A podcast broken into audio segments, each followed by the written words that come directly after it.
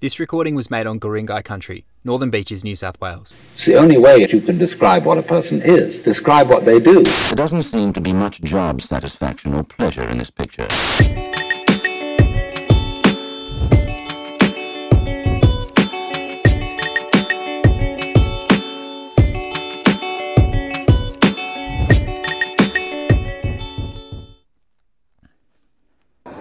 Title race. Sitting underneath the ledge, though, is Kelly.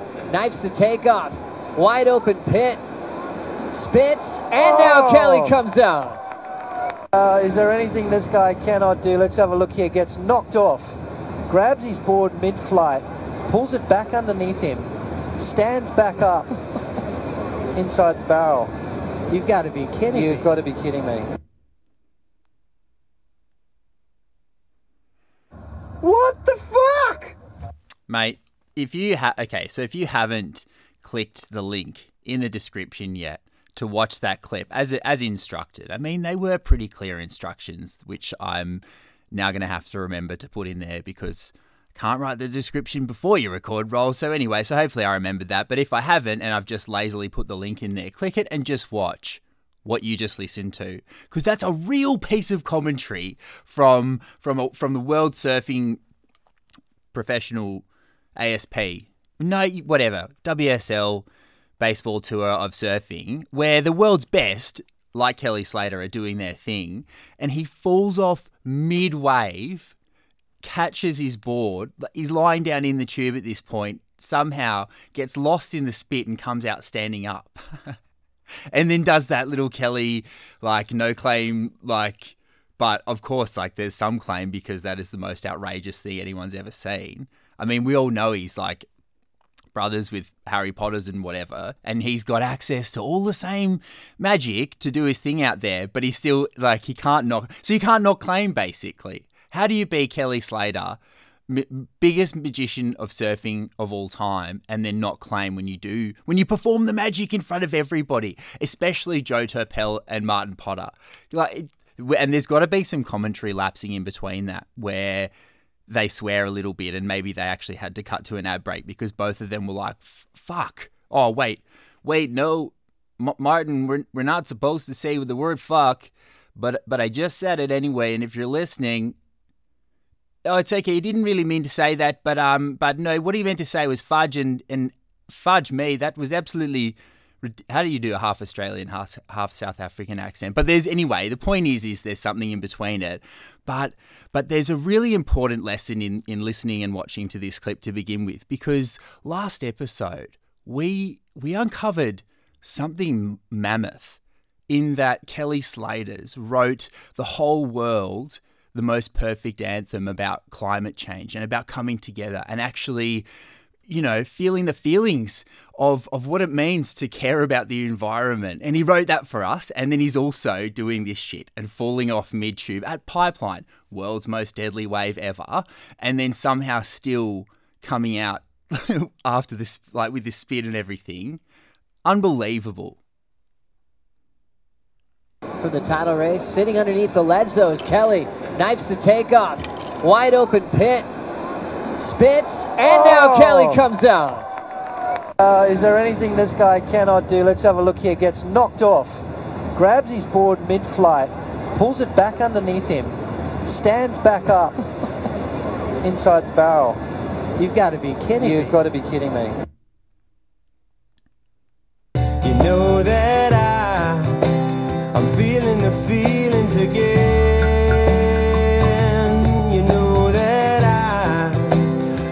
Feeling the feelings again. Kelly Slater wrote that for us and then is also out there still doing this unbelievable shit on top of the water in really dangerous situations. Amazing. Aren't we lucky? Thanks, Kelly, again. And um and also thanks to you for hitting play, which is a really late into the piece um introduction, I guess. G'day. Uh uh yous and me from whatever future dimension imaginable. Um what's going on?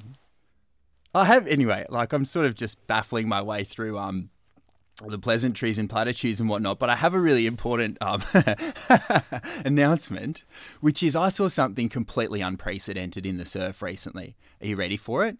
It was two people macking on, like kissing so hard, like hard kissing guys in the surf and and I just saw it really recently and I just it was wow it's so weird to be that shocked in in an environment which is sort of the whole idea is it's it's a practice of familiarity and then to get shocked by t- it's not like I have a problem with kissing though guys it's not that it's like it's that I've just like I've never seen it in the ocean before it was amazing. And because it was a pretty kind of busy and reasonably not heavy lineup, but it was there were waves charging through, and you couldn't really wasn't much sort of slacking off to be doing. Um, anyway, I, like yeah, it's not that I don't like kissing and stuff, and but I'm sure those guys like do kissing on the land as well and that. But it was just I don't know. That was just like it really zapped me. It was such a weird thing to see, and um, leads me to um another point announcement to um, the prick who rode an electric foil really close to all of us shortly thereafter that experience, and then you know, seemingly boiled my blood in an instant without me realizing because suddenly my life felt like it was in danger where it shouldn't be because of you.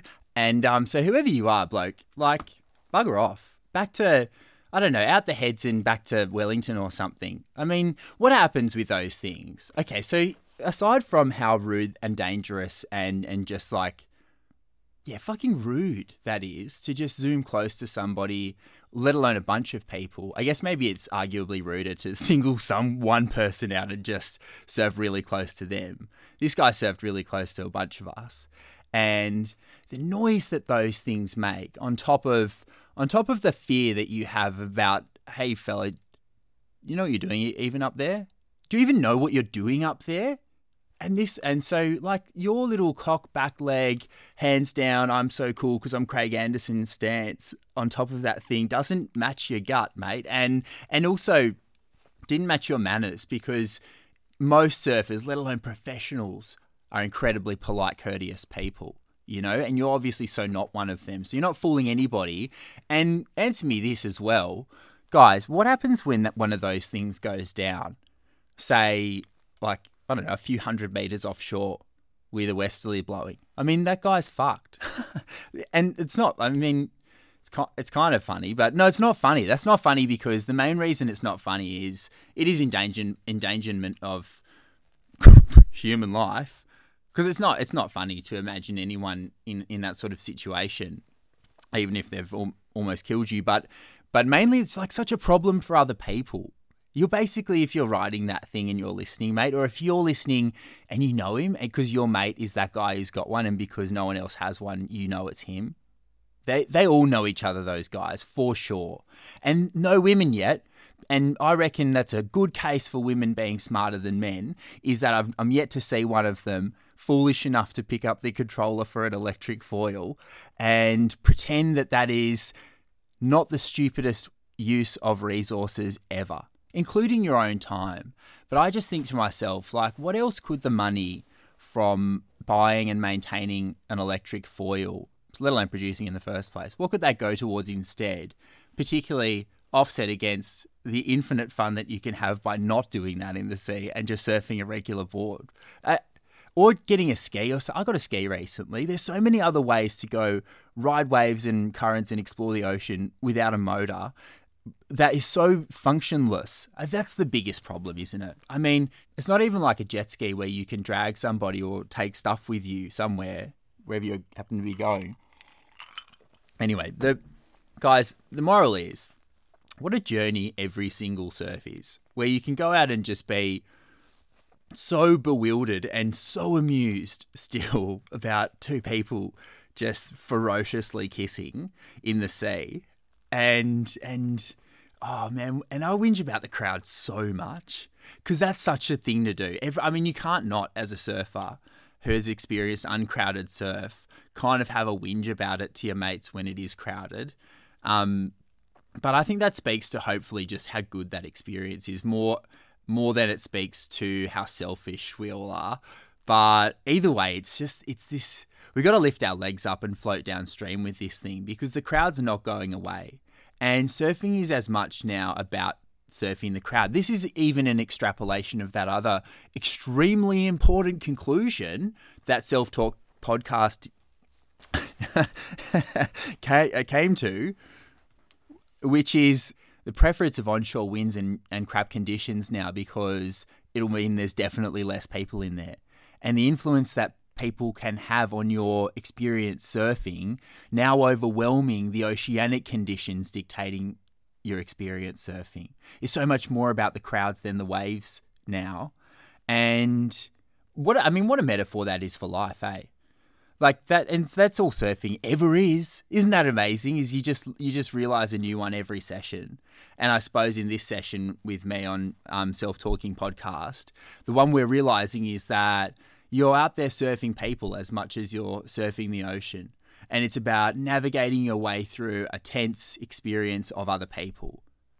We, yeah, we just have to learn to live with it because you do. You go out there, you're sort of, whether you realize it or not, riding the crowd as much as riding the sea.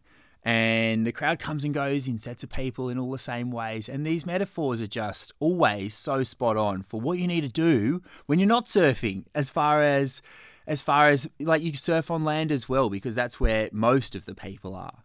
Even though it feels like most of them are at my local most of the time most of the people are actually on the land.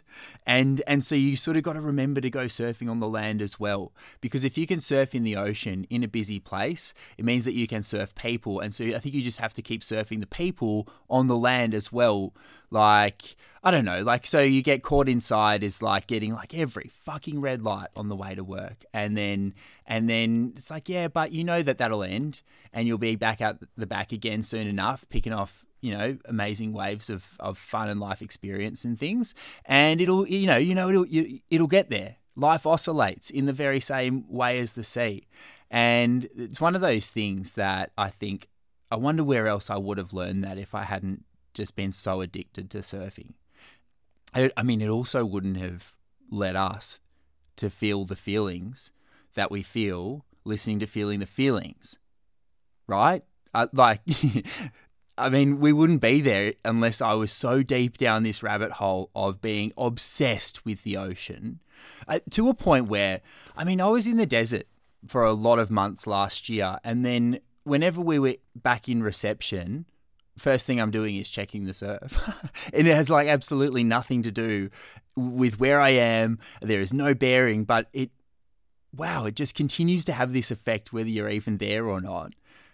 I don't know. I think I think the other reason we have to get up and just lift our legs up and float downstream with this whole crowd thing is that it is I mean, I called it, guys. You did too. We we called it here on Self Talking Podcast with Lucky Roland because uh, how many times have I asked the question of different people and of myself and of you well, there's this dynamic between knowing that I'm a better person because I go surfing. So, shouldn't that mean I want everyone to go surfing because then everyone would know how to go surfing on the land too, and then the world would be a much better place? And this is uh, this is what people like Bob McTavish and Rob O'Hara already know is that that's just ego bullshit. That is just nonsense about feeling selfish and proprietary about this thing that can benefit everybody as a community. And yet I, I catch myself look at this. I've, I've talked about it on my podcast for the last billion episodes in a row, whinging about the crowd in some capacity. And but it's but really though, the reason is is that we're exploring this dynamic of we need to show some grace here because you and I know this as surfers. We know what it does to us and how good it makes our lives. So we have to be more tolerant of the people who are at the beginning of this journey and be excited for how good that's going to be for the planet Earth and everything. Do you know what I mean? You know what I mean by now, even though we're like 45 minutes into this TED talk by now. But I think you're following um, what I'm getting at. You know that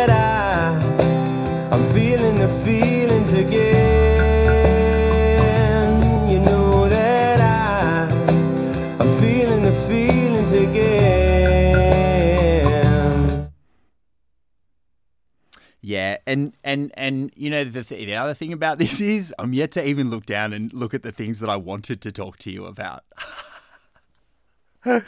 uh, probably nothing of value down there anyway, either, guys. So, so, oh no, there is. It's this really important clip that we need to listen to immediately.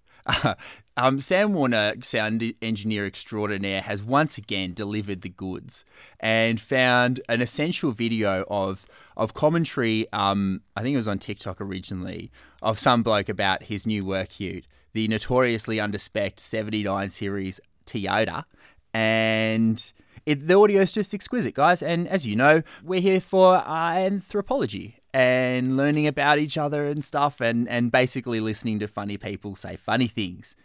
New work, you. They paid 90 grand for this once the tray was put on. And look at that fucking aircon setup. Like, what the fuck? What is this, 1990 fucking three? Like, it's a fucking five speed. That's the best weekend deck you get. And I got a steering wheel that looks like it's out of a fucking Camry from 2001. Where's me buttons, you cunts? Oh, and a dash. It goes on, but but and the specimen we have here uh, has a very um, genuine grievance actually. And guys, I have to I have to use this language, okay? Because the UN is listening, and to actually onboard new science, it has to follow a certain format. So Sorry, I'll start again. Um, the species in question, the specimen in question, uh, is actually demonstrating a legitimate grievance uh, commonly represented amongst the wider species upon purchase of the Toyota 79 Series Land Cruiser Ute, which is that the things, like, they're so expensive and then they don't even have things like gas struts under the bonnet to hold it up for you. Or they get like one there's like one speaker or something in the passenger footwell and that's it. And the reason is because they're meant to be work trucks not passenger luxury whatevers but they're so expensive.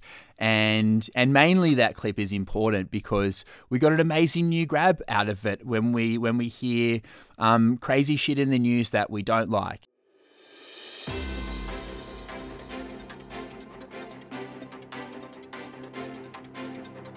And some important more headlines from this week. the President of America forgot the Australian Prime Minister's name. What the fuck? New South Wales government to airdrop 1080 poison baits in Sydney water catchment area. What the fuck?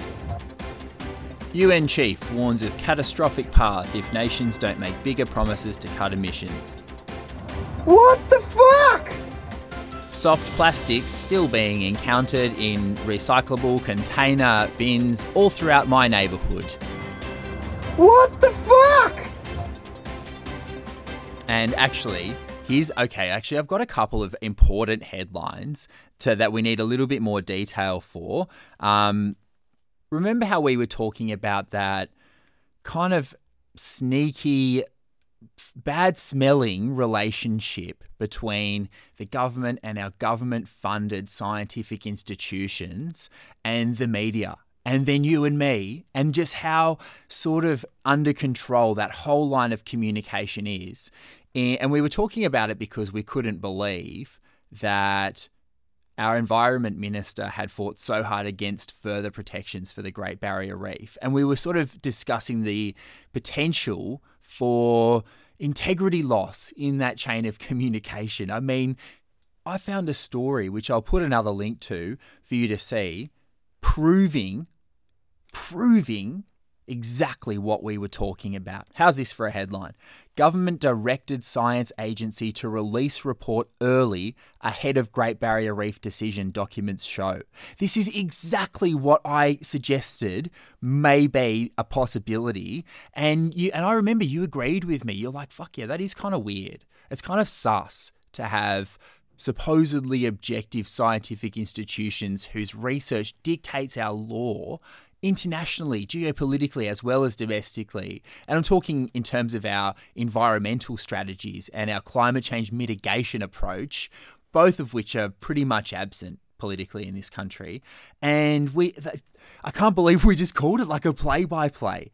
How's this? The federal government directed the Australian Institute of Marine Science, an independent statutory authority, to rush the release of a major scientific report and assist in leaking it to selected media outlets, documents obtained under Freedom of Information laws show. This is this is it. Like, are you serious? Like, it's amazing that the UN, like, that I've even got time to do this podcast, considering how much they're probably trying to call me and therefore how much time I've been spending just making sure I'm available for for them to call me about this stuff. Because like I'm like we're here aren't we? Self talks podcast is here guys and we're getting to the bottom of, of it all okay? Mainly surfing. Don't get ahead of yourselves. But occasionally important environmental shit, okay? And I, we just called it. And I just like, we had to go through these shit headlines that were just full of the fuck moments, but but it, occasionally it's just so that we arrive here at this glorious position of existing in the future, basically. Uh, you know what it is?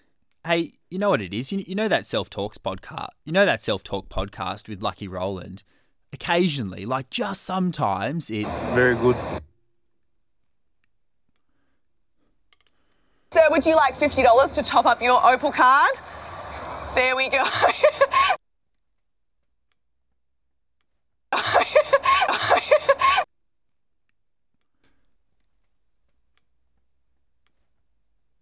uh, punched a few cones. Oh.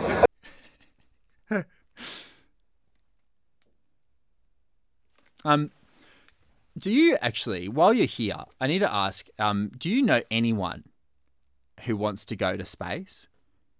Because if they do, can you give that? Can you maybe get them onto me? Because I've got some stuff that I don't want anymore, but I kind of am agonizing about having to throw in the ground. And maybe if they go to space, I can give it to them and they can leave it there. Would that? Do you mind if? Because I'm sure like someone, someone out there it no, either is or knows a dork who wants to go to space. When there's so we have our own space, guys. It's called the ocean. Like we barely know what's going on in there. Can't exist there. It's all pretty much the same parameters, except it uses a lot less jet fuel uh, to explore that place instead of fuck the solar system, I guess. But but the thing is, I just don't understand why we're not taking all our rubbish there right now. Because with the technology to do that, I'm not saying it's a good thing to like pollute space, but also it's it's a much better thing than polluting the earth. I think, don't you?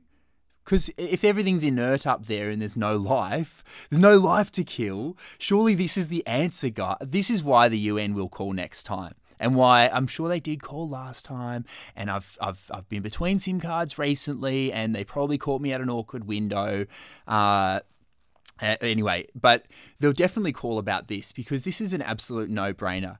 All of the space stuff that's going on, let's, hey guys, hey, are you also the owner of an electric foil? Hey, probably hit the brakes. Hit the brakes on all of this stuff because right now we can use all of your amazing technology in one go insofar as suspending passenger flights to space, right?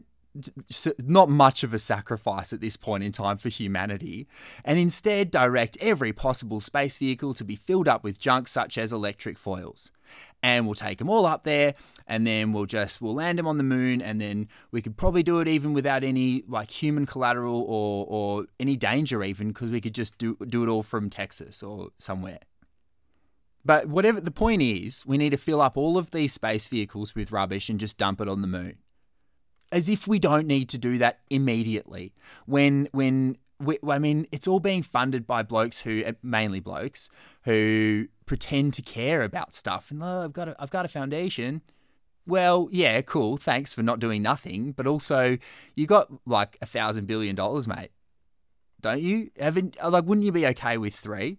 You'd be pretty tidy, mate, with three billion dollars in in your savings. I think. If you logged on and it was just like all them zeros, you'd be fine, okay? And so would your kids, and so would all of their kids. But this isn't this the ironic thing about those mega wealthy people who are just hoarding it, where and that's easy for me to say and for you to probably agree with because we're not those people. Who knows what what that does to your psyche having that much money and just how quickly your common sense becomes warped. But but if like those people you could have 3 billion set yourself up for the next 20 generations but at the moment by not putting all of that wealth towards immediate climate solutions you've only got 8 generations at the most. And so what what's money going to be worth for the last one?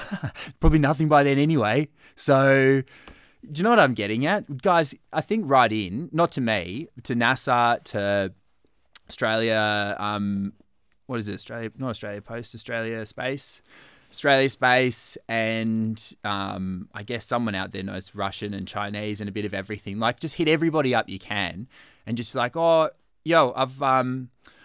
So I used to bit skiing, and then i I saw this really good pair of skis come up on Gumtree, and I thought, oh, you know, i am really enjoying this sport. And then ever since then, I've sort of thought, oh, I can't really justify lift access resort skiing given the amount of resources it takes to to do that completely luxurious pursuit um, at the expense of the snow that I'm trying. Anyway, I don't do much skiing anymore. Um, and I want to get rid of the things, but I don't want to throw them in the bin. So I was just hoping for an address I could send them to so they could be loaded on the next space plane, please. Uh, yours sincerely, John Citizen, Lucky Roland. And yeah, if you do that as well and I do that, we'll surely get a bit of momentum happening with this thing. And we'll make a bit of we'll make a bit of a dent in landfill. Won't that feel really good for all of us? Because we called the Sussan Ley Environment um, Minister corrupting the Great Barrier Reef's endangerment status by the World Heritage Committee. Uh, we called that like a fucking play-by-play. We called that like Joel Turpel, Joe Turpel.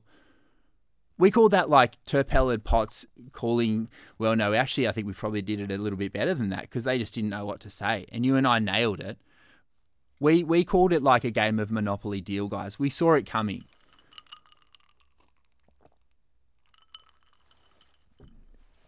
And and we were right. So, and and then my end of it is like I'll let you know when the UN does call, and and I promise that this is a team effort here. Um, this is a total team effort. This is so reliant on you as much as it's reliant on me sitting in front of this microphone, because it like I can't do it without without you. So yeah, so cheers. Um, I guess is that's it. Yeah. Uh, cheers. Thank you. Um, I mean, I better go now because I'm I'm gonna get I better go because I'm gonna get this call. Um, yeah, it's definitely time to go. I think I've I think we're yeah. Thank you very much, and I need to go to do the urgent task of um of surfing some people and the ocean at the same time in the sea. So just try and stay loose, I guess. That's all I'm. That's all I'm trying to do. You know, and that's all you're doing, presumably as well. Seeing as it's just you over there, just living your life for the first time because you've never done it before that you know of. So, so just be fucking nice to yourself. I think about it, and that's the easiest way to stay loose. And just like I haven't done it before either. No one else has. Yeah, yeah, no, now I can't think about. I, th- I think I thought I th- there was one other thing I wanted to say. no, but judging off the way I just said that sentence, there's definitely not. And now I can't stop thinking about anything except surfing anyway. So cool. Okay, so talk to you later. and that, my dear, is fucking delicious.